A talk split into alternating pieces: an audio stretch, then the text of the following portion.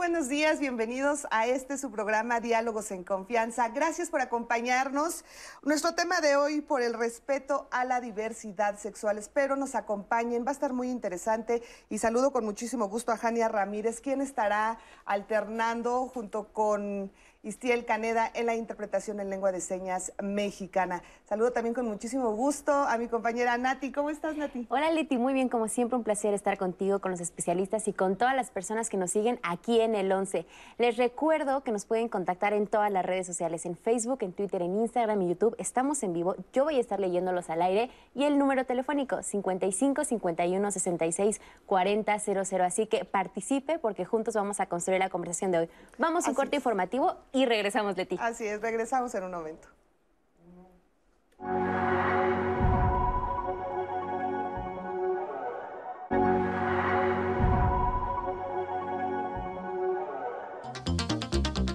¿Conoces a qué se refiere cada una de las letras que integran el acrónimo LGBTTI? ¿Alguna vez te has referido a las personas de la diversidad sexual con nombres despectivos o insultos?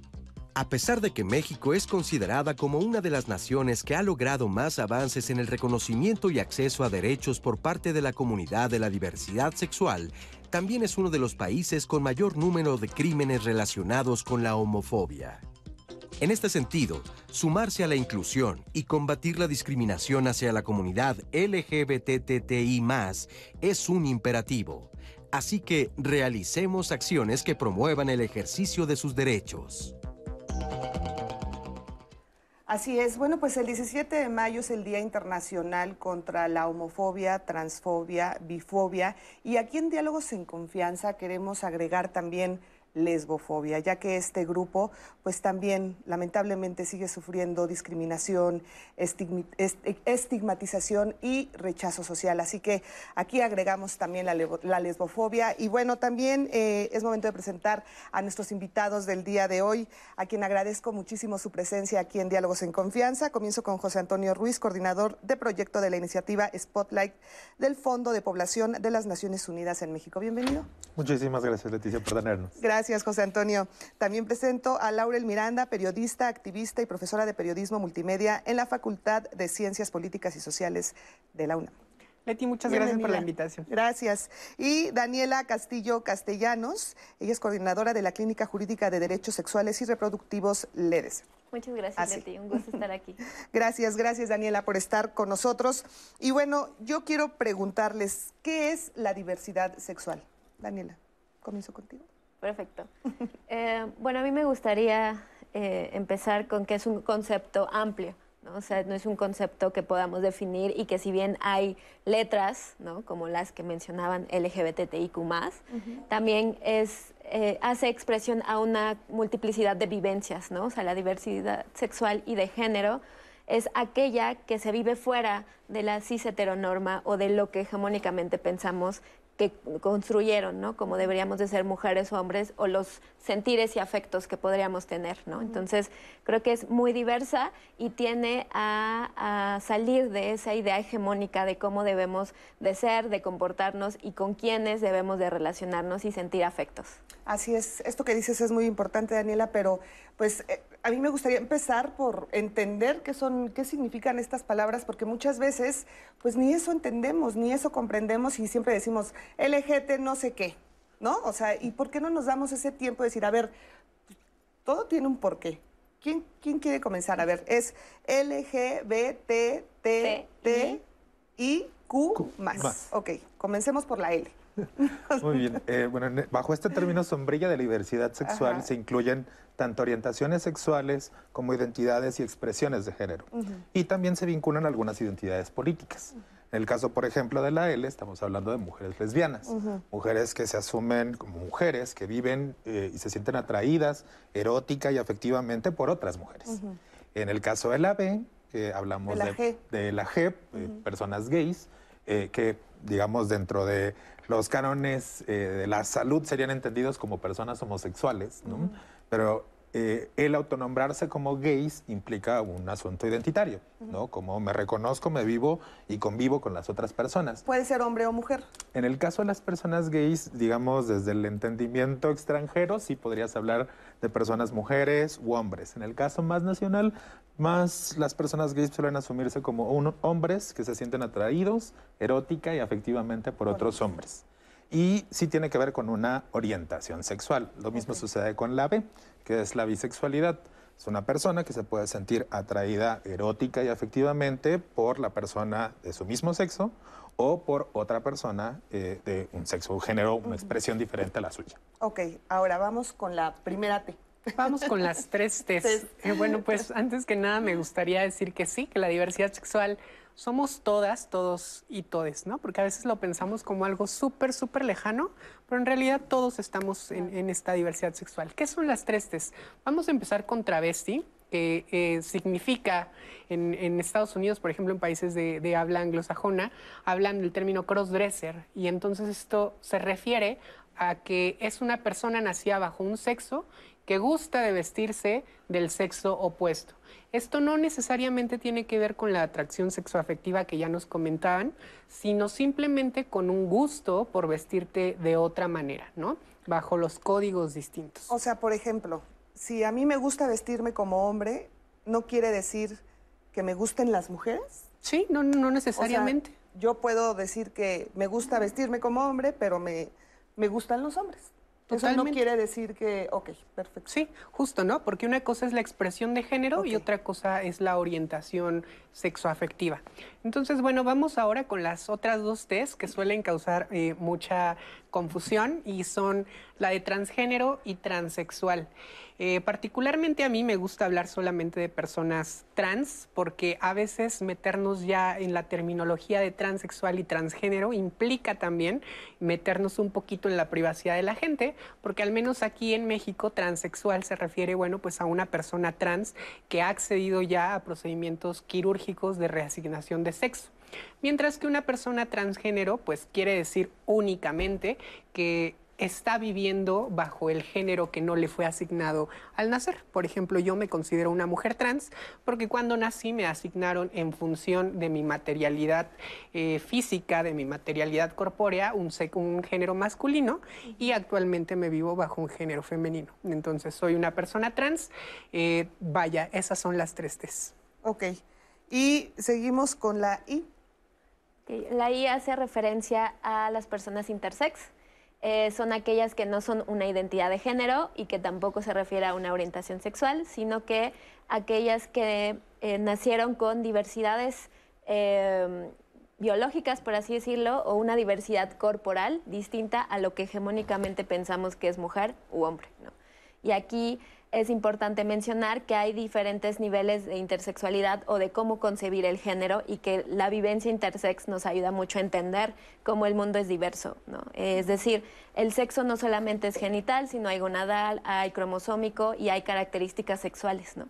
Entonces también eh, aprender que de las vivencias intersex, yo eh, a su vez he aprendido que no hay una, o sea, que el sexo no se determina o no deja de, cambiar al momento de nacer, ¿no? O sea, pensamos que el sexo está determinado cuando en, la gestación y que una vez nacidos pues somos mujeres o hombres. Pero muchas veces durante el, transcurso de nuestra adolescencia empezamos a, tener características eh, o, sexuales em, en cuestión de expresión de cuerpo que no, que no eh, pues coinciden con las que el ideal hegemónico tiene, ¿no? Es decir, mujeres que no sale barba o hombres que les crecen los pechos o personas igual que mujeres que tienen útero pero no pueden gestar y entonces esta diversidad se ejemplifica en la materialidad del cuerpo y en estas partes en, en, eh, o en esta forma de diversidad. Ok, muy bien. ¿Y con la Q? La Q es, son las personas queer eh, o hace referencia a una identidad queer, que ese sí es, yo la identifico más como una identidad eh, política, eh, bajo la cual las personas que entramos o, que nos identificamos con ella, queremos, o sea, criticamos mucho este sistema binario, ¿no? De cómo concebir, o sea, cómo el mundo está concebido entre mujeres y hombre y nada más, y que ese imaginario binario no contempla aquellas que desbordamos esas categorías o que inclusive no las cumplimos, ¿no? Entonces creo que esta identidad política también, aparte de que se refleja en cómo nos identificamos o nuestra expresión de género, también lo es a través de esta crítica que hacemos al sistema de por qué solamente se divide para estos dos eh, grupos. Y es justo ahí donde entra el tema del más. es decir, eh, bajo la conceptualización de solo pensar este sistema binario, el que hacíamos referencia de solo existen los hombres y solo existen las mujeres de determinada manera, en realidad el más nos lleva a pensar que en realidad no, la diversidad es amplísima. Hay personas como que se identifican como personas no binarias, es decir, ni su identidad de género, cómo se relacionan con las otras personas, no es ni como hombre ni como mujer, sino que eh, puede ser ninguna de las dos o transicionar de vez en cuando entre una y otra, dependiendo de cómo se... Fluir, exactamente, gracias eh, por, la corrección. Fluir entre eh, las identidades que decide vivenciarse de manera cotidiana. Pues gracias, gracias por este, explicarnos esto que es, para mí es muy importante, yo creo que para muchas personas, porque pues sí, definitivamente yo creo que la sociedad mexicana, muy pocas, muy, muy pocas personas entendemos estos conceptos. Vamos ahora a ver este testimonio de Gislén, vamos a, a ver qué es lo que nos dice. A pesar de que se me asignó un género que no era con el que me sentía más a gusto, desde los cuatro años de edad yo no sentía que todo estaba correctamente de la forma en como yo debía de sentirme o debía de pertenecer a. Y sin embargo, eh, por los mismos condicionamientos sociales, yo llevé una vida dentro de un género primigenio que a pesar de no ser el mío, a los 32 años en el punto más álgido de mi carrera, eh, trabajando para una empresa transnacional, yo decidí transicionar. Mi, mi propio condicionamiento o disforia de género me terminó llevando a una crisis de salud. Eh, yo prácticamente lo que hice fue dejarme morir. Mi mamá me dijo que ya lo sabía, que desde los desde mi infancia empezó a hacerme recuento de cosas que yo ni siquiera recordaba. Y al momento de hacerme ese recuento, yo solamente asentí con la cabeza y ella me dijo que no me preocupara, que ella ya lo sabía y que me iba a apoyar. El proceso de transición dentro de la familia quizá no es nada fácil, quizá para la gente inclusive puede ser algo muy complejo o algo que simplemente no debería de ir, algo que causa no solamente homofobia o transfobia, pero bueno, dentro de ese proceso que yo llevo de, transición y que fue progresivo, eh, mi familia lo fue aceptando. No fue fácil al principio, a pesar de que ellos dijeran todo lo que sí era, pero a la par sí era algo que tenía que tener eh, eh, vertientes de cambio, de amor, de cariño, de comprensión, que eso fue lo que terminó llevando de la mano a que en en realidad aprendiera los principios más allá de la familia, sino el cariño y la concepción del querer, del entendimiento y del apoyo estaba casada y mi, pareja me apoyaba. Eh, tenía un trabajo, estaba haciendo grandes cambios. A pesar de ser una mujer trans, tenía una postura y una, una posición privilegiada. Eh, la familia, etcétera, etcétera. Como siempre lo he dicho, se requieren cuatro cosas. Una, que no solamente tenemos que aprender a ser diversos, sino también ser incluyentes. Dos, cada vez somos más. Tres, esto no va a parar. Y cuatro, cada vez tenemos más aliados. Muchísimas gracias a Gislén por este testimonio. Y sí, cada vez somos más los aliados ¿Coinciden con eso o creen que todavía es un largo camino y la sociedad mexicana aún no estamos preparados para, pues, para reconocernos? Yo pensaría que sí tenemos avances sustantivos, ¿no? O sea, si nos ponemos a comparar cómo las personas que no nos asumimos como heterosexuales vivíamos hace 10 años a cómo actualmente existen eh, ciertas condiciones, sí ha habido avances sustantivos. Pero de tal manera, aún cuando existen estos avances, también curiosamente se han incrementado de alguna manera las amenazas. Antes, eh, el vivir en el, en el gueto, en en el no ser visibles, de alguna manera se consideraba como cierta protección. Eh, llega un momento en el que uno tiene que abogar por, por su identidad, por quiénes somos, dónde estamos, lo que queremos y poder ejercer nuestros derechos. Y eso puede generar rechazo en ciertos grupos. Eh, ahora el ser visible, si bien te permite incidir, buscar espacios, eh, reclamar lo que es tuyo en términos de derechos, también puede representar riesgos por las reacciones que puedan existir. Lo bueno es que, como bien mencionan, si es cierto, hay más aliados. Eh, podemos empezar a generar este tipo de espacios donde nos reflexionamos, donde nos damos cuenta que en realidad la diversidad, el entendimiento, la comprensión, la inclusión tendrían que ser la norma. Eh, y eso nos permite como avanzar un poco más acompañadas, más acompañados. Ahora, ¿qué consecuencias tiene el desconocimiento de la diversidad sexual? Tanto para la gente de, ¿no? de, de, la diversidad sexual, pero también para los la familia, porque es, todo un, es todo un conjunto, ¿no? O sea, ¿qué, qué consecuencias puede tener? Yo creo que cuando no entendemos algo, nos asusta, nos da miedo y en ese momento comenzamos un rechazo, ¿no? Eh, claramente con toda la diversidad sexual, eh, lesbianas, gays, bisexuales, transexuales, a lo que muchas veces nos enfrentamos en el seno familiar es al desconocimiento por parte de nuestros padres, hermanos, hermanas. ¿Tú te y aún, eso? Afortunadamente no, aunque yo pensé que sí lo habría, afortunadamente no. Y entonces nos exponemos a un exilio familiar, Betty, ¿no? El exilio familiar lo que conlleva es no solamente el salir de casa, sino también el por necesidad buscar un trabajo que en muchas ocasiones es precarizado, eh, abandonar, por ejemplo, la escuela. Y esto es como una cadena en donde este exilio familiar te comienza a alejar de, esta zona que te convierte en una persona de derecho. ¿No? Entonces te vuelves una persona en la periferia, en, el margen, y comienzas a carecer de un sinfín de cosas. Ese es el riesgo, por eso es que invitamos y por eso qué bueno que existan estos espacios, para que la gente se informe al respecto de, de qué es la disidencia sexual, qué es la diversidad sexual, y que al final del día también nos puedan ver pues como somos, personas como cualquier otra. Por eso a mí me gusta decir que justo la diversidad sexual somos todos, porque yo también incluyo a las personas heterosexuales en la diversidad sexual. Y, y, pensar que justo la diversidad es la norma, no la excepción. Entonces, en el momento en el que abracemos esa diversidad que somos, vamos a poder convivir mucho mejor como sociedad. ¿Tú qué opinas?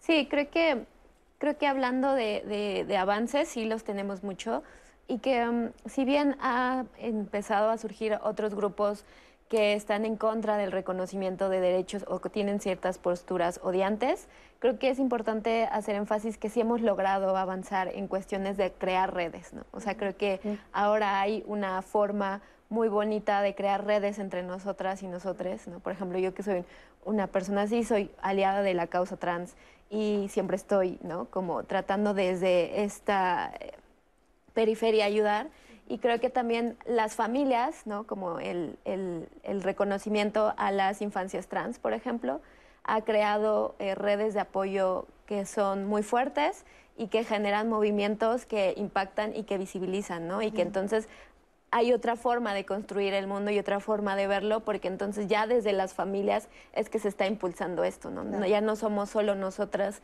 y nosotros en lo individual que decimos yo me reivindico, yo estoy aquí y visibilizo, sino es ya una familia, ya es ¿no? un conjunto de personas que resignifican ¿no? el, el, lo que, la lucha de las diversidades. Claro. Sí, yo creo que eh, esto ha ido avanzando sin lugar a duda y pues por supuesto ahora los papás de, ahora, pues ven la homosexualidad, la bisexualidad y todos estos conceptos de una forma, quiero pensar, normal, como tiene que ser, ¿no? Y no tal vez como nuestros papás o hace algunos años que si le costaba, les costaba mucho trabajo a veces hablar con las hijas de temas como la menstruación o la sexualidad, bueno, hablar de un hijo gay, de una hija lesbiana, era algo casi, casi como que no se podía ni, ni pensar. ¿Y qué hablar de, de, años, muchos años atrás, ¿no? Hace poco estaba viendo una película muy interesante de, un yerno de un, de un presidente de hace muchos años, ¿no? entonces, pues sí, ahí te das cuenta pues, por todo el sufrimiento y la angustia y, tantas injusticias que, se han vivido, ¿no? Sin duda, la discriminación genera exclusión. Claro. Eh, y al, al, ser excluidas las personas, se encuentran limitadas en el ejercicio de derechos. Eso es, una realidad.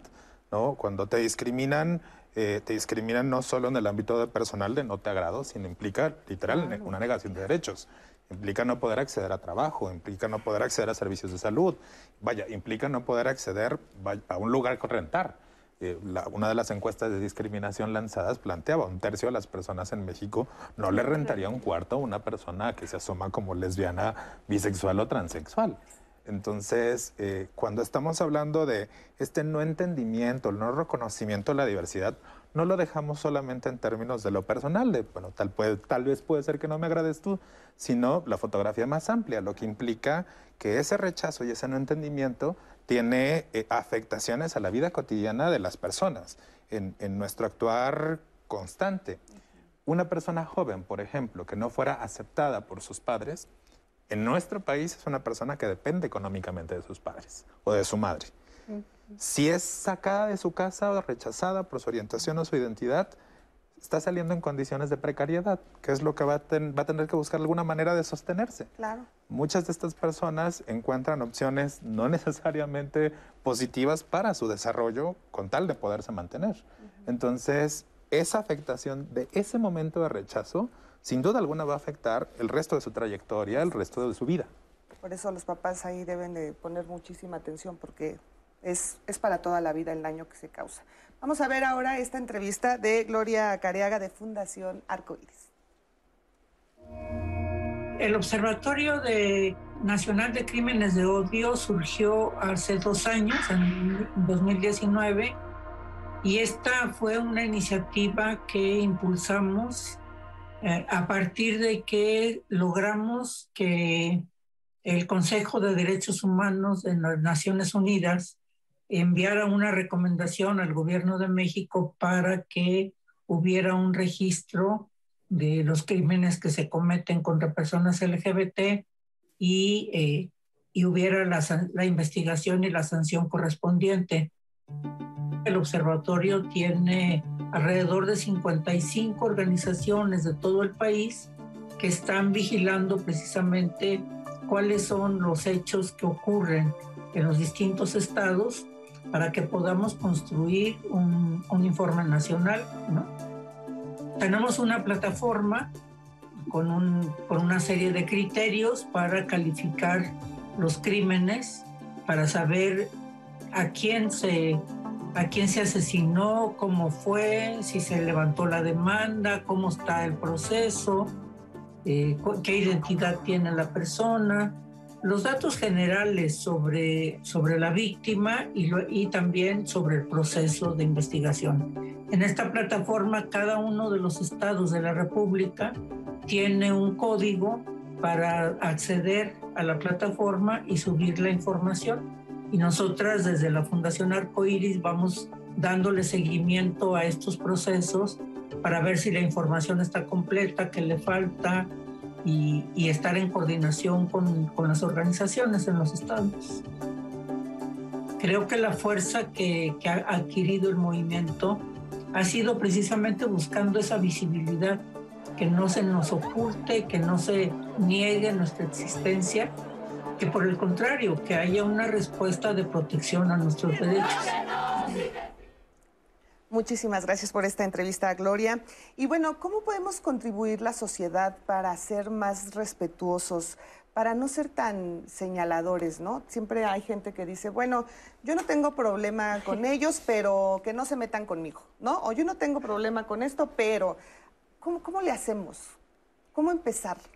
Creo que algo fundamental que he aprendido es la escucha, ¿no? O sea, cuando realmente las personas se dan o se permiten espacios de escucha para las vivencias, se dan cuenta que, pues, como lo dijo Lauren, ¿no? O sea, somos personas comunes y corrientes que estamos aquí platicando ahora, que trabajamos, que vamos en espacios públicos y que tenemos una vida como cualquiera otra, ¿no? Entonces creo que es fundamental eso y también tener ese espacio de escucha que sea activo en el sentido de que puedan reconocer y eh, estudiar cuáles son las violencias, ¿no? Porque en esta sociedad está normalizada la violencia en general, o bueno, no en general, sino en específico a ciertas poblaciones, pero esa violencia a veces pues es como, como esto, ¿no? Este comentario cuando dices, pero, ¿no? O sea, a mí que no, o sea, yo lo respeto, pero siempre va eh, con una carga de prejuicio o un estigma, y que ese prejuicio o estigma se refleja en lo que ya habían platicado, ¿no? O sea, en un acto concreto que puede restringir o vulnerar los derechos de la diversidad o de cualquier población. O aún cuando la gente dice esto nunca va a ser normal, ¿no? Porque siempre se piensa que lo normal es un hombre con una mujer y que lo demás es solamente son ideas que uno quiere meterle a cualquier persona o a los niños cuando es todo lo contrario. ¿No? ¿Por qué siempre se piensa en una persona eh, de la diversidad sexual y se está pensando eh, en que cómo se tienen relaciones y que es una perversidad? O sea, ¿por qué hay tanta, yo le llamo ignorancia? Sí, de acuerdo. En realidad, bueno, a mí me gustaría plantear que es muy absurdo el hecho de que en función de cómo nacemos y de cómo nos ven el médico y la madre o el padre cuando nacemos como bebés, deciden cómo tiene que ser nuestra vida de ahí en adelante, ¿no?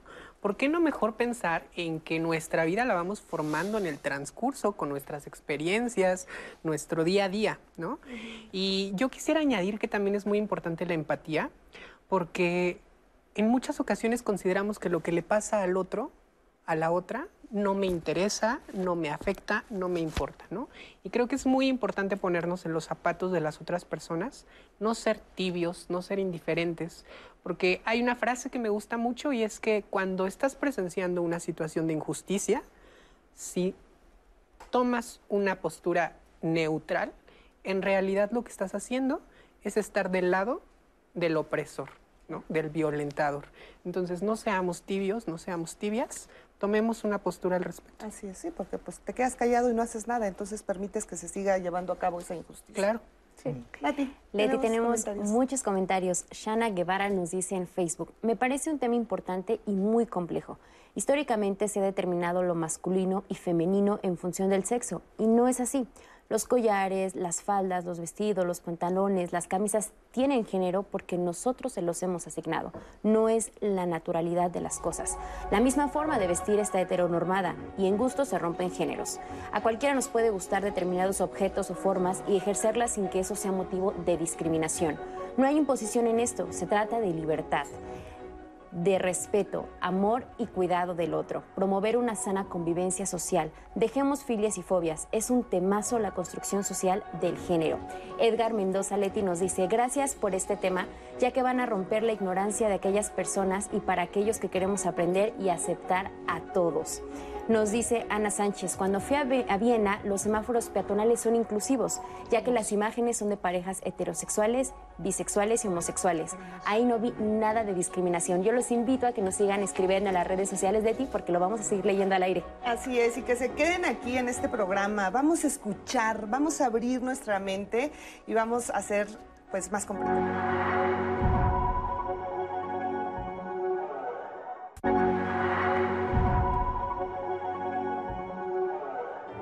Yo llevo con mi pareja, este año cumplimos 17 años. Eh, Sebastián cumplió en febrero 7, que es el nombre de nuestro hijo, y él llegó a nosotros desde el minuto uno. Hoy en día te puedo decir que es un niño súper despierto, súper amoroso, súper entendido de su entorno, ¿no? Creo que acabamos de celebrar en, en la escuela el 10 de mayo y él tiene perfectamente clara cuál es la situación. Entonces, eso es muy importante para él porque le da esa seguridad a esta edad y pues un, un regocijo para nosotros y una tranquilidad muy fuerte que él tenga tanta certeza, tanta seguridad en sí mismo y esa certeza y esa seguridad creo que se la da el entorno y se la damos pues nosotros como padres y de todos aquellos quienes nos rodeamos, ¿no? Familia y amigos hemos ido aprendiendo juntos con muchos entornos sociales. Por ejemplo, la escuela, cuando llegamos a la escuela, no hubo discriminación, pero creo que había una falta de conocimiento de lo que era una familia homoparental. Los niños han sido, pues, esta parte donde no hay prejuicios, donde sí llega a haber cuestionamientos, pues porque la mayoría o el 90% pues tiene un papá y una mamá, ¿no? Entonces, ¿por qué dos papás? Pero no con un prejuicio, sino como mera curiosidad, ¿no? Ha habido mucha comunicación, ha habido muchos papás que se han acercado a nosotros a decirnos eh, cuál es, no la historia, pero cuál es la información que se maneja en casa para que yo en casa pueda darle la misma a mi hijo y entonces cuando entre ellos se comuniquen, tanto el tuyo como el mío tengan la misma información. No nos cerremos, respetemos, escuchemos, aprendamos. Muchísimas gracias y muchísimas felicidades a esta pareja. Antonio, ¿qué tuvo que pasar para que esto sucediera? Bueno, la verdad es que fue un camino bastante, bastante largo. Es curioso, pero tuvo que pasar algo que tendría que ser como muy sencillo, reconocer que todas las personas tenemos derecho a formar una familia. y que en el que todas las personas tenemos derecho a formar una familia, las personas no heterosexuales también están incluidas. Entonces, fue muy, eh, ha sido muy curioso el camino, por ejemplo, para el reconocimiento de las eh, adopciones por personas del mismo sexo, que no ha sido también, eh, que se ha enfrentado a sus diferentes rechazos. Eh, no se entiende que la lógica del proceso de adopción lo único que implica es que las personas que adoptan a, una, a, un niño o una niña, o niña, eh, en realidad lo único que tienen que eh, verificarse es que pueden garantizarle condiciones de un sano desarrollo, de un desarrollo positivo, y que la orientación sexual o la identidad de las personas en realidad no tiene una relación directa en el tipo de vida o la calidad de vida que le pueden dar. Es decir, una persona heterosexual, una persona no heterosexual, eh, puede ser tan buen padre, tan buena madre, tan buen acompañante, creado, persona que acompaña el crecimiento de otra persona como otros. Y por otra parte también reconocer, me parece ser, que en este proceso de la diversidad, las personas no heterosexuales eh, eventualmente requieren también del desarrollo de políticas, programas, eh, intervenciones que les permitan ejercer ese derecho a formar una familia. En el caso, por ejemplo, de que la adopción no sea solo una, una parte, eh, tendrían que generarse esos mecanismos para poder garantizar eso, ¿no? Eh, una pareja de mujeres que decide embarazarse tendría que tener también el derecho de poder eh, cuidar y generar el proceso de embarazo con el apoyo de las instituciones. Así es. Hay mucha gente que piensa que, eso no está bien, eh, que porque pues hay un papá y una mamá, lo que hemos estado diciendo, lo que es normal, ¿no? Pero pues también hay que ponerse a pensar que hay muchos hogares en los que está una papá y una mamá y sufren los niños, sufren de violencia, sufren de muchísimas cosas. Eso no es garantía. El tener un papá y una mamá no es garantía de que el niño va a tener, pues, ahora sí que la niñez feliz y adecuada como deben de tener todos los niños. Ahora, ¿qué tanto tiene que ver la iglesia? Hace poco el Papa Francisco decía que las personas homosexuales tienen derecho a tener un hogar y que todos son hijos de Dios, ¿no? Lo dijo el Papa Francisco y fue súper criticado por este grupo de personas conservadoras que no están de acuerdo con la homosexualidad y que no la aceptan. ¿Qué tanto tiene que ver o ha tenido que ver el tema religioso con eh, la no aceptación de las personas no heterosexuales? Pues a mi parecer muchísimo, porque en realidad es justamente este tipo de doctrinas las que nos dicen que hay un modo de ser y hay un modo de vivir, ¿no? En donde, como ya tú decías, Leti, existe un hombre, una mujer que forman un matrimonio. Pero a mí lo que me gustaría decirle a la gente es que pensemos ¿por qué algo nos parece normal y por qué otra cosa nos parece anormal? Como bien decía la cápsula que hace un momento vimos, las niñas cuando llegan al mundo no están cargados de prejuicios, simplemente preguntan por curiosidad, ¿no? Yo tengo un sobrino de tres años que me ha visto justo en este proceso de transición y para él ha sido muy normal el, todo este proceso, ¿sabes? Porque no está cargado con estos prejuicios. Es justamente la sociedad la que nos va dictando el qué es normal y qué es anormal. Y por eso importa tanto la representación en los medios de comunicación. Si pensamos también en el por qué la gente muestra tanto rechazo a que las parejas del mismo sexo adopten, es porque nos siguen viendo como si fuéramos personas con algún desorden mental, como si fuéramos personas malas o agresivas. Y esto en gran medida se debe también a la forma en la que en los medios de comunicación nos han construido, ¿no? Si vemos películas, si vemos series, pues hace falta simplemente mencionar psicosis, por ejemplo, ¿no? En donde un hombre se viste de mujer para cometer locuras y así hay muchas más eh, series, películas. Entonces, nada, pues les invito realmente a que nos conozcan, a que nos conozcan y en el momento en el que ahora sí abran su corazón, abran su mente, se podrán dar cuenta de que somos personas como cualquier otra. Así es. De hecho, Leti, así es, en Facebook nos dice Jorge Aldana, el respeto a la diversidad sexual no debe verse como un favor o una dádiva o algo que quede a voluntad del individuo. Es una premisa fundamental para convivir en paz. Además de ser una obligación en tanto que existen normas jurídicas que prohíben la discriminación por motivo de género, características sexuales, orientación sexual, expresión de género, etcétera lo que nos comparte Jorge Leti. Muy bien, pues muchas gracias por este comentario. Es muy importante. Y, ahora vamos a ver otro testimonio que sé que les va a gustar mucho y es de Mica. Yo básicamente me identifico como una persona de género fluido. O sea, básicamente que puedo viajar de uno a otro, que no me quedo solamente en uno.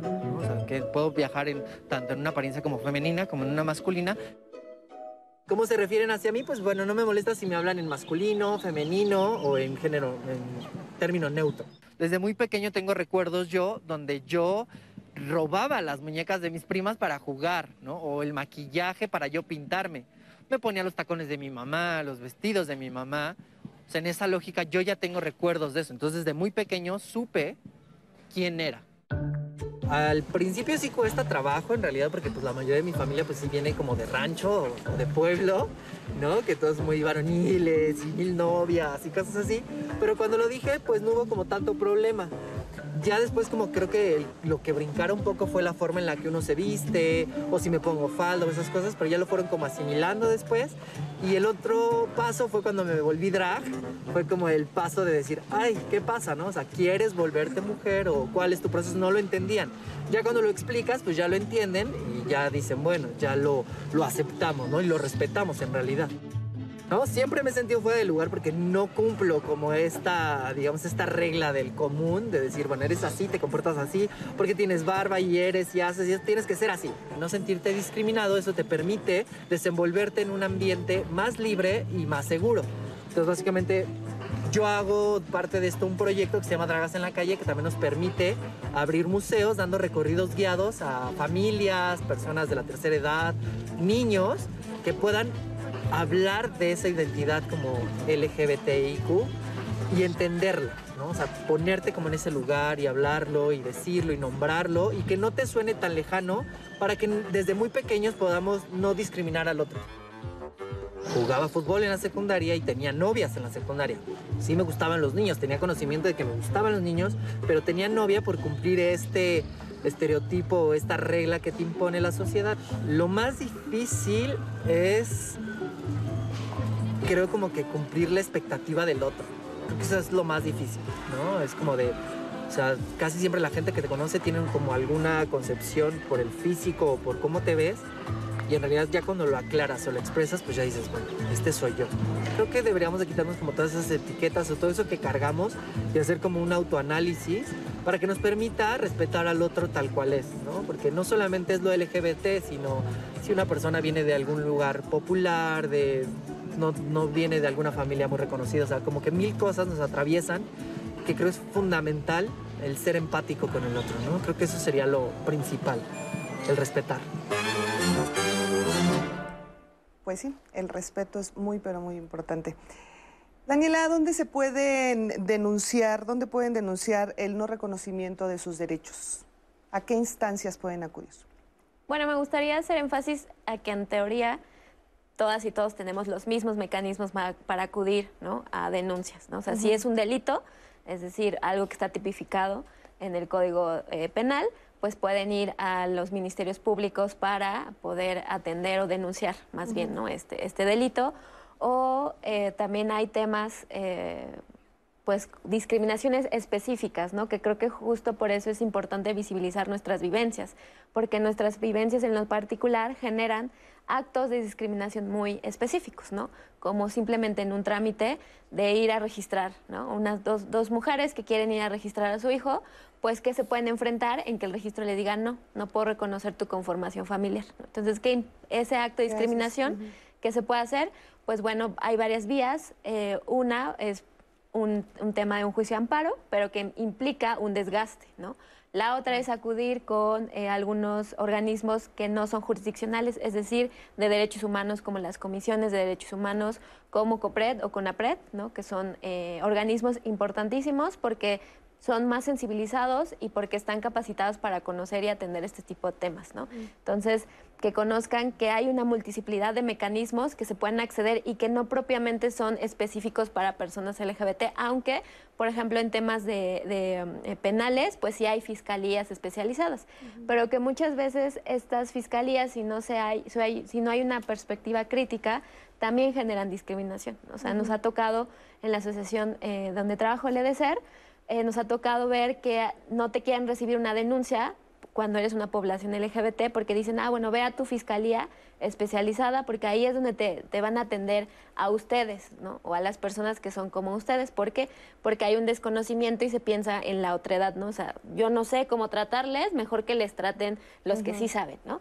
Entonces creo que es importante eh, enfatizar que es que es eh, hay que hacer visible las múltiples discriminaciones y que son muchas y que no solamente son crímenes de odio o, asesinatos o, que implica un tema penal, sino que en el simple acudir a hacer un trámite puede haber una discriminación o una presunción de criminalidad. ¿no? ¿Y qué hay de las personas, por ejemplo, que no hablan español, que son indígenas?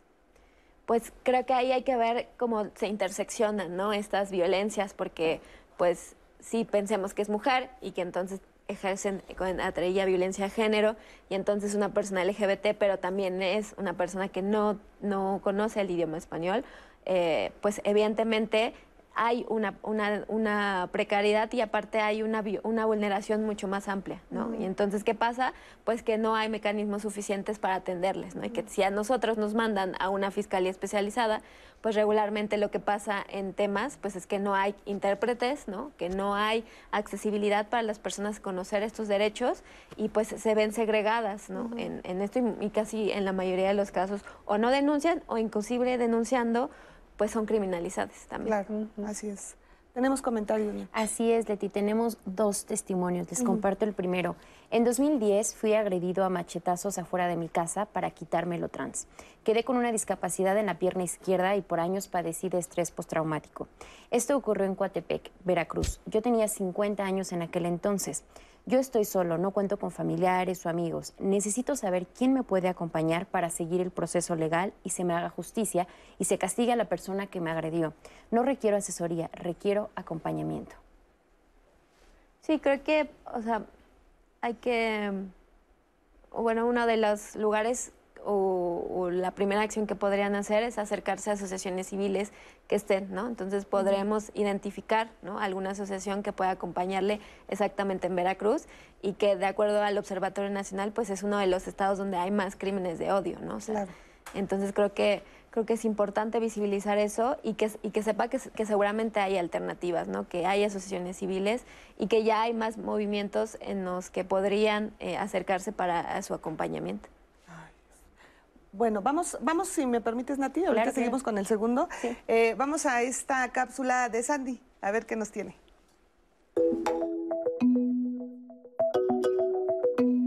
Suerte de conocer a un ente. Así como lo oyen, este lindo personaje se ha dado a la tarea de trabajar por la inclusión y combatir la discriminación. Por eso, junto con un gran equipo de amigos, han creado una serie que pretende transmitir a la niñez contenidos de calidad sobre el tema de la diversidad.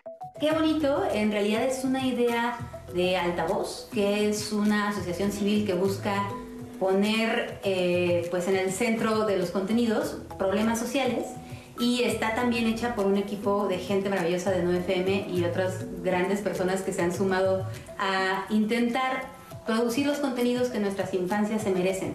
La idea es justo hablar de diversidad sexual con la ayuda de un ente. Hola, amigas allá afuera hay infancias mexicanas que se merecen contenidos que les miren y que les digan que está muy bien y muy bonito ser quienes son. Sí, porque nos gusta que todos y que todas y que todos estén ah, como se sientan felices. Sí. En cada capítulo sale uno de tus amigues. Son 10 capítulos y salen todos los jueves en el canal de YouTube. Entonces semanalmente pueden ir encontrándose ya sea con una identidad, con una orientación o con una expresión de género. Y esto lo hicimos con la asesoría de un experto en pedagogía para infancias y diversidad sexual. Eh, entonces, desde que los, el lenguaje que utilizamos, la manera en que están pensados los capítulos, todo tenga que ver con estas edades. Y también con pensar que no todas, todos, todes podemos acceder a los contenidos de la misma manera. Entonces estamos intentando, pues eso, que sean lo más incluyentes posibles. En cada uno de los episodios hay una circunstancia que hace que eh, un ente y esta persona se encuentren y que nos enteremos un poquito más de cómo es la vida de quien experimenta la diversidad, ya sea un hombre trans o una mujer lesbiana, un hombre homosexual o una persona que se traviste. Y eh, creo que en cada uno hay este espacio para que hablen desde su experiencia. Realmente cuando nos damos chance de salir del prejuicio y abrirnos a lo que estas personas pueden contarnos, creo que es muy difícil quedarnos en ese mismo lugar de la sorpresa, el rechazo o el odio porque el odio se alimenta muchísimo de la ignorancia. Entonces, al escuchar estas otras maneras de vivir la vida, pues creo que todas, todos, todos salimos ganando. Sí, se vuelve fácil. Yo solamente pregunto y todo se vuelve muy sencillo. Lo entiendo. Es que las nubes son como las personas. Nunca encuentras una igual a la otra. Todas son distintas, mm. únicas, diversas. ¡Qué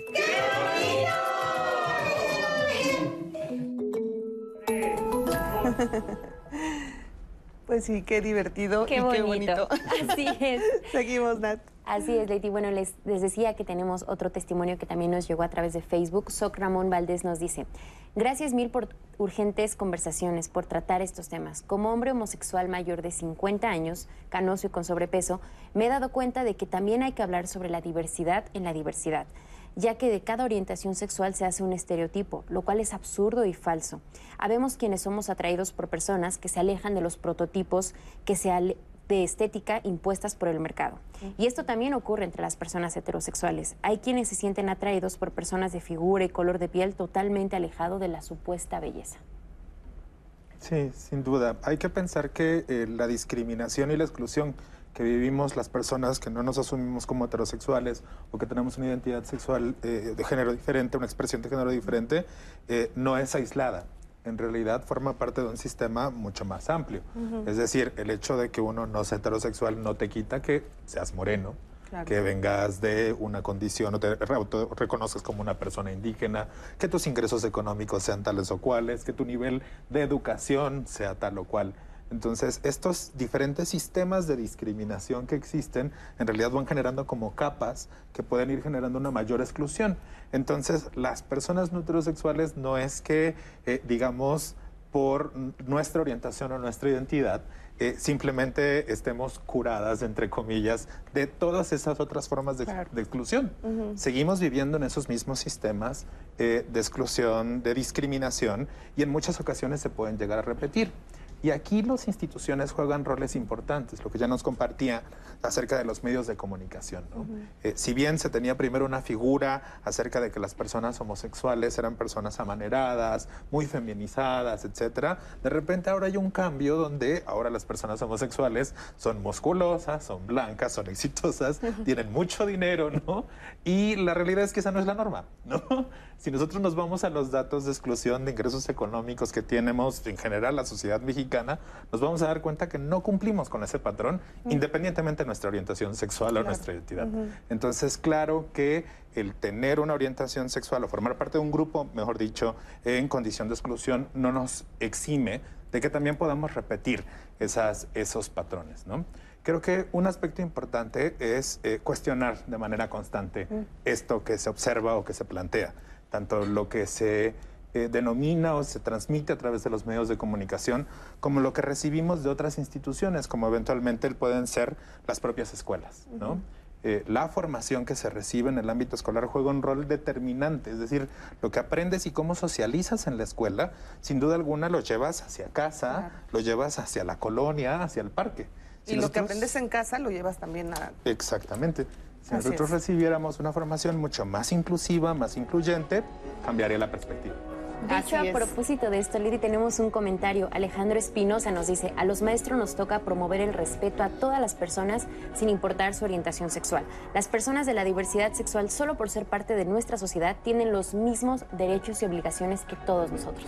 Así es, muchísimas gracias por todos sus comentarios. Vamos a hacer una breve pausa y regresamos más con este tema de el respeto a la diversidad sexual. Y ahora quisiera hablar de los niños. ¿Qué pasa con los niños? ¿Cómo los educamos en casa y cómo esto puede influir en su vida futura? ¿Les parece? Sí. Bueno, regresamos en un momento aquí a Diálogos en Confianza.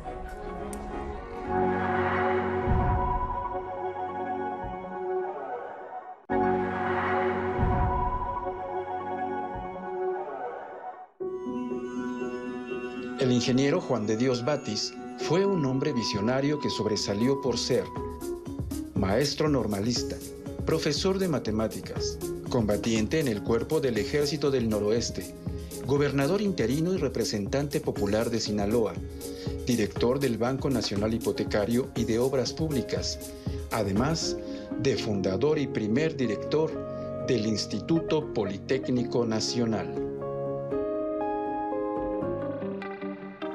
Fue él quien tuvo la idea de integrar y estructurar un sistema de enseñanza técnica. De ahí la frase, la técnica al servicio de la patria. Hoy, el Instituto Politécnico Nacional destaca a nivel internacional gracias a las grandes aportaciones de sus alumnos y sus destacados egresados. A 42 años de la muerte del ingeniero Batis, lo recordamos por su amor y compromiso con esta gran institución. El Politécnico fue mi ilusión y su presencia ha sido mi compañera en esta vida, que ha de terminar tranquila y en paz. Pues sí, la técnica al servicio de la patria, esta frase que identifica al Instituto Politécnico Nacional. Muchísimas gracias por este efeméride. Y bueno, ahora pues seguimos con el tema. Yo quisiera preguntarles, ¿qué sucede con el tema de los niños? De hecho, hay una pregunta que viene, mejor tú, sí, Leti, tú no de las hecho, dices, porque era lo que yo iba a preguntar. Sí, es que nos escribió una maestra y es Diana Gese, siempre está súper atenta de la transmisión y nos dice, una pregunta, entonces desde la educación preescolar, ¿cómo puedo manejar el tema? ¿Cómo hacer para que los padres de familia hablen sobre la diversidad sexual? Y ahí es donde entra mi pregunta, ¿qué pasa con los niños? Eh, ¿Un papá puede identificar que eh, tal vez el, no sé, el niño va a ser es homosexual o cómo, cómo, atender estas eh, alertas que tal vez tienen los niños y que a veces los papás como que cierran la cortina y dicen no, no, no, este va va a crecer y está equivocado, ¿no? O sea, siempre tratan de no ver esa situación cuando debería de ser todo lo contrario. Sí, de acuerdo, totalmente. Creo que el primer punto sería quitar esa cortina que tú estás eh, comentando, Leti, eh, estar abiertos, abiertas.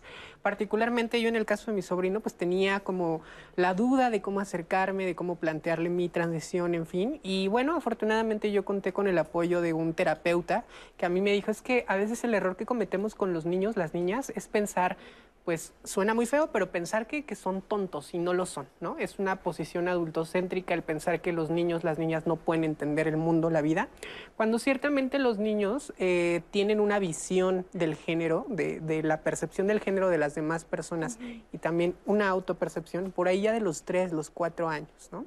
Entonces creo que aquí el llamado sobre todo es para los padres de que si efectivamente, porque sé que el amor existe hacia los hijos, pues que lo manifiesten, ¿no? ¿Y cómo lo van a manifestar? Atendiendo esas necesidades que tú ya estás comentando, ¿no? Es decir, si veo que, mi hijo, mi hija no se está sintiendo cómodo o cómoda con, con algo en su vida, pues ¿cómo puedo hacer para resolverlo? ¿no? Sí, creo que una parte también fundamental es, primero, saber y interiorizar y reflexionar sobre que hay una multiplicidad de vivencias y que también se refleja en la niñez, ¿no? Y, justo tener o dejar esta mirada adultocentrista. Lo que yo he aprendido con el acompañamiento de, de, familias trans y de infancias trans es que el escuche es parte fundamental, ¿no? O sea, quien puede determinarse es la propia niño, niño, niña, ¿no? Es decir, hay que escucharle, ¿no? No se parte y que es, eh, es algo fundamental porque no es que la, mirada de los padres es, ay, ya sé que mi hijo es homosexual o que mi hija es lesbiana o que es parte de alguna población o integrante de la población LGBT, sino que va a ser la niña o niño quien va a poder interiorizar y, la, y la idea es que les den, o sea, que les den ese permiso, ¿no? De ser, que Sí, no, no porque si mi hijo juega con muñecas va a ser homosexual, puede ser que ni siquiera eso, o sea, simplemente como lo dijeron en la, en la experiencia no binaria, ¿no? O sea, no precisamente el eh, tener a los estereotipos binarios contrarios, ¿no? Al ser una mujer o un hombre, eh, no implica que forzosamente tengamos que caer en alguna categoría o no, ¿no? Simplemente fue una expresión. Y creo que la segunda parte ya en un tema jurídico es saber que los niños tienen derecho al reconocimiento de su desarrollo progresivo, que quiere decir a reconocerles autonomía para ejercer sus propios derechos. Y dos, saber que los padres jurídicamente no tienen, o sea, no son, eh, o no, sus hijos no les pertenecen, ¿no? Es decir, no, no es eh, algo que el derecho lo conciba así, sino es al revés. O sea, por ejemplo, la figura de la patria potestad es una figura que no es un derecho de los padres, sino es una figura que protege a las niñas, niños y adolescentes y no pueden decir, no, pues mi derecho es que mi hijo no vaya a la escuela. Claro que no. Entonces, en ese sentido, no puedo decir como padre que mi derecho es que no tenga educación sexual sin estereotipos y sin estigmas, ¿no? Y que creo que es parte de, la respuesta, saber que los maestros tienen esa obligación, porque no solamente es un derecho, es una obligación de educarles con estas perspectivas y que si un padre llega a decir, no, pues yo no lo permito, él es el que está violentando el derecho a sus hijos y se puede, o sea, y es parte de, un estándar jurídico. Y justo atendiendo la solicitud de la profesora, de ahí se parte, ¿no? De reconocer que necesitamos más información, que necesitamos recursos. Y hay distintas organizaciones, instituciones que han generado recursos para acompañar estos propios procesos. Eh, desde el Fondo de Población de Naciones Unidas generamos una plataforma que se llama miradajoven.org y ahí se han generado contenidos para acompañar a profesores y profesoras en temas relacionados con educación integral en la sexualidad o salud sexual y reproductiva. Existen organizaciones especializadas en el trabajo en educación integral en sexualidad y cómo esto se transmite en los diferentes niveles educativos. O existen organizaciones, ¿no? como las que nos compartían en este momento, que acompañan procesos vinculados con eh, eh, eh, la formación en materia de diversidad, independientemente de, en qué espacio se esté dando. Entonces creo que el primer ejercicio sería poder acercarse a esta información que existe cuando, cuando hay dudas. Pero el principio básico me parece ser que es educar en la igualdad y en la diversidad. ¿no? Partir del principio de que todas y todos nacemos libres, nacemos iguales, que tenemos los mismos derechos y bajo esa premisa entonces empezar a perderle eh, el temor a estas otras identidades que tenemos. Eh, porque cuando mencionabas el caso de los padres y de las madres, ¿no? De eh, si lo voy a reconocer, hay algo que lo puedo identificar, pues más bien se sigue asociando que hay que identificar algo, ¿no? Hay algo de lo que hay que tener cuidado. Entonces tengo que estar pendiente, buscar una seña, porque eso puede dar pauta para algo. Entonces más bien hay que pensar de que la identidad, el desarrollo del hijo, de la hija, será de él o de ella, no de él. Sí, lo que yo me refería, por ejemplo, cuando hay, hay, cosas tan arraigadas que, que, están en la familia, y a eso me refería. Cuando dices este, el juego de té es para la niña y el carrito es para el niño, la recámara azul es para, y que de repente el niño te diga, oye mamá, pero pues yo quiero pintar mi recámara rosa, o yo quiero eh, ponerme una falda, porque los niños, como ustedes bien lo dicen, eh, son tan naturales, ellos no tienen ningún tipo de problema con ningún tema. Entonces, es, es a ese tipo de detalles yo me refería. Cuando pasa eso y el papá les causa mucho conflicto, oye, es que tú no tienes que, cargar a la muñeca porque esa es de tu hermanita. Tú las canicas, bueno, en mis tiempos, ¿verdad? Las canicas y, el, carrito. O sea, sí son este, este tipo de, pues, de raíz que tenemos, ¿no? Y que sí siguen hasta la fecha muy arraigadas y entonces cuando pasa eso, se alarman los papás y dicen, no, a ver, no, esto no puede ser y lo voy a llevar al equipo de fútbol. E, es cuando yo me refería de, que en ese momento pues, se tiene que ver, como tú bien lo dices, o sea, de, de la forma más normal y atender a las necesidades que en ese momento tiene el niño. ¿No es así? Porque ¿qué pasa cuando el niño dice es que esto no me gusta y desde tu casa te empiezan a decir no, no, no y sales a la calle con ese no y con ese miedo de enfrentar tu mundo? Totalmente. Sí, como, bien decían, es el derecho de los niños, las niñas, al, libre desarrollo de la personalidad, ¿no? Y, el con qué juegas o qué color te gusta o cómo te vistes no tiene nada que ver con quién te vas a relacionar sexoafectivamente en el futuro o, ni siquiera a veces tampoco con tu identidad, ¿no? Papás, mamás, quédense muy, muy tranquilos, no es nada de alarma, al contrario, es el libre desarrollo de la personalidad, ¿no?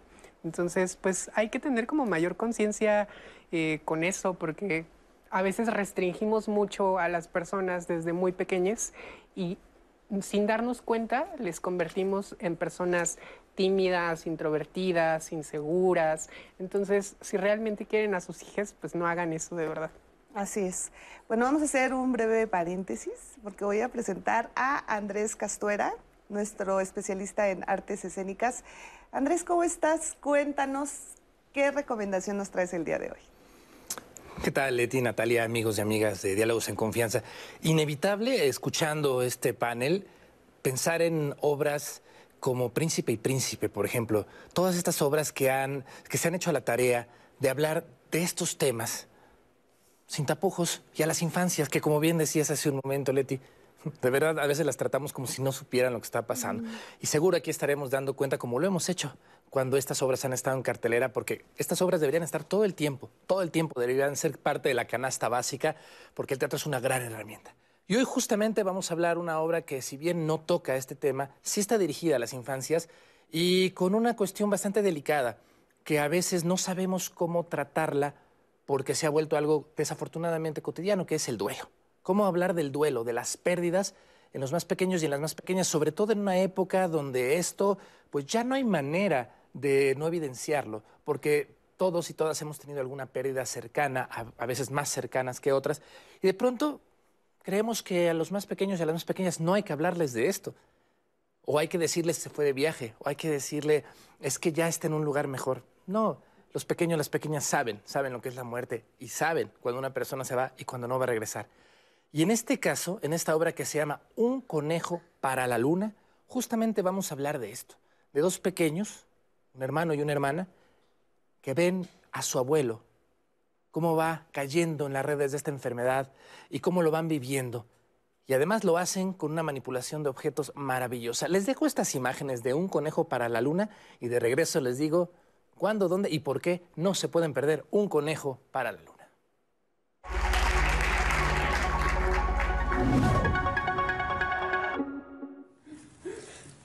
¡Abuelo! Yo como bien y entreno todos los días. O tal vez es que tú te encogiste un poquito.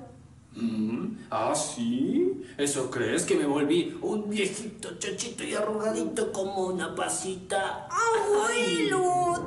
Nuestro proceso creativo comenzó en la virtualidad, conectándonos eh, por una cámara, por una computadora, con premisas muy específicas que nos pedía nuestra directora de ir resolviendo en cada escena, hasta que logramos unirnos en casa de nuestra directora para terminar de hacer todo este montaje y esta obra tan bella. A ver, buenos No, tú no. Para que el abuelo nos cuente la historia. Está bien, pero perdiste. Solo que tú eres un becerro. Jaja, risa incontenible. ¡Funcionó! Más o menos, más o menos. Síguete esforzando.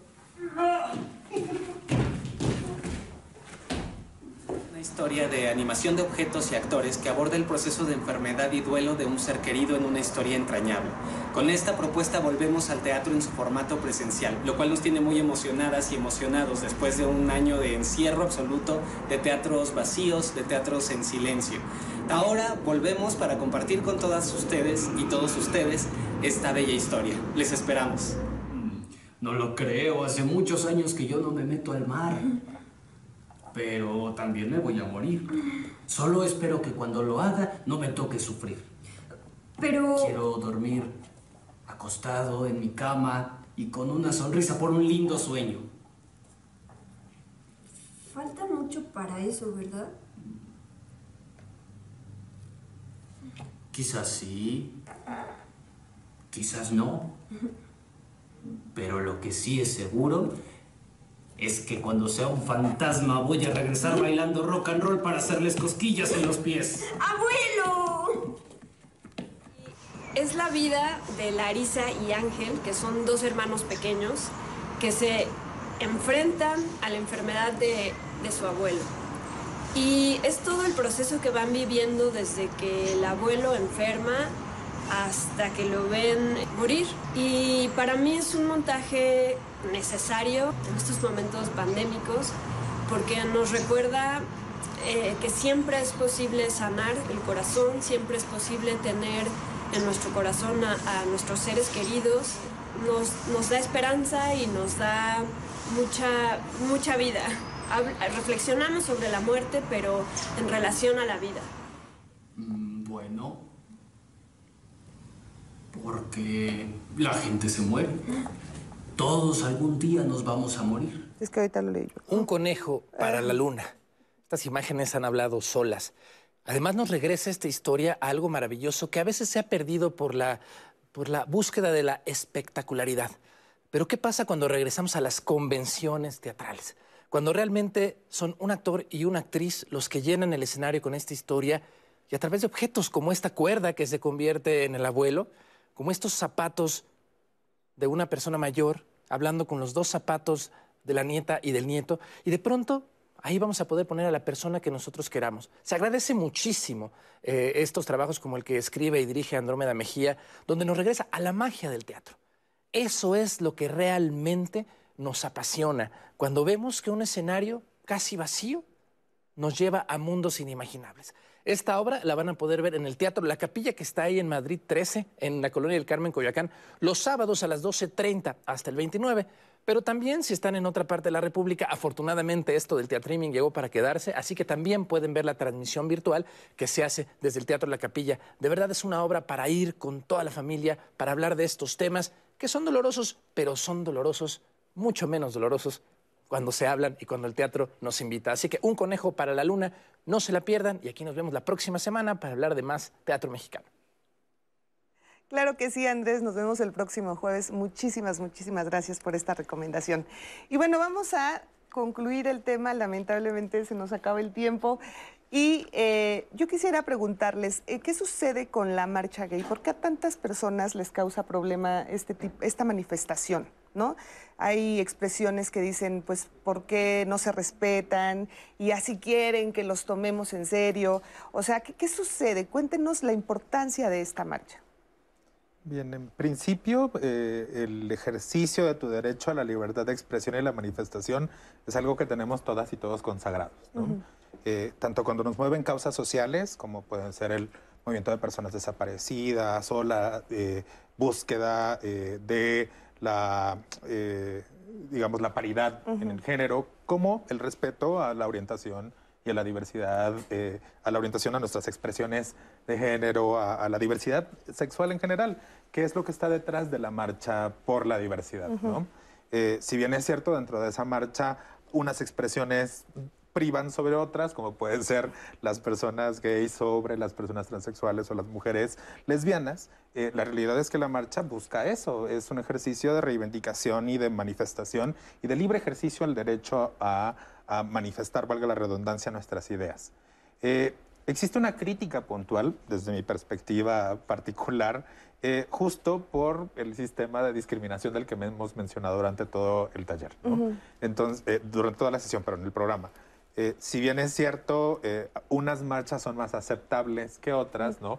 Unas manifestaciones son más aceptables que otras por el mismo sistema de discriminación que tenemos planteado, ¿no? Así es. Entonces, sí podemos ver una manifestación eh, futbolera, este, por algún triunfo, en alguna cuestión política, donde sucede lo mismo en términos de las expresiones, eh, pero esta, al tratarse de cuestiones de diversidad sexual, mueve algo con lo que todavía no necesariamente eh, la generalidad está de acuerdo. Así es.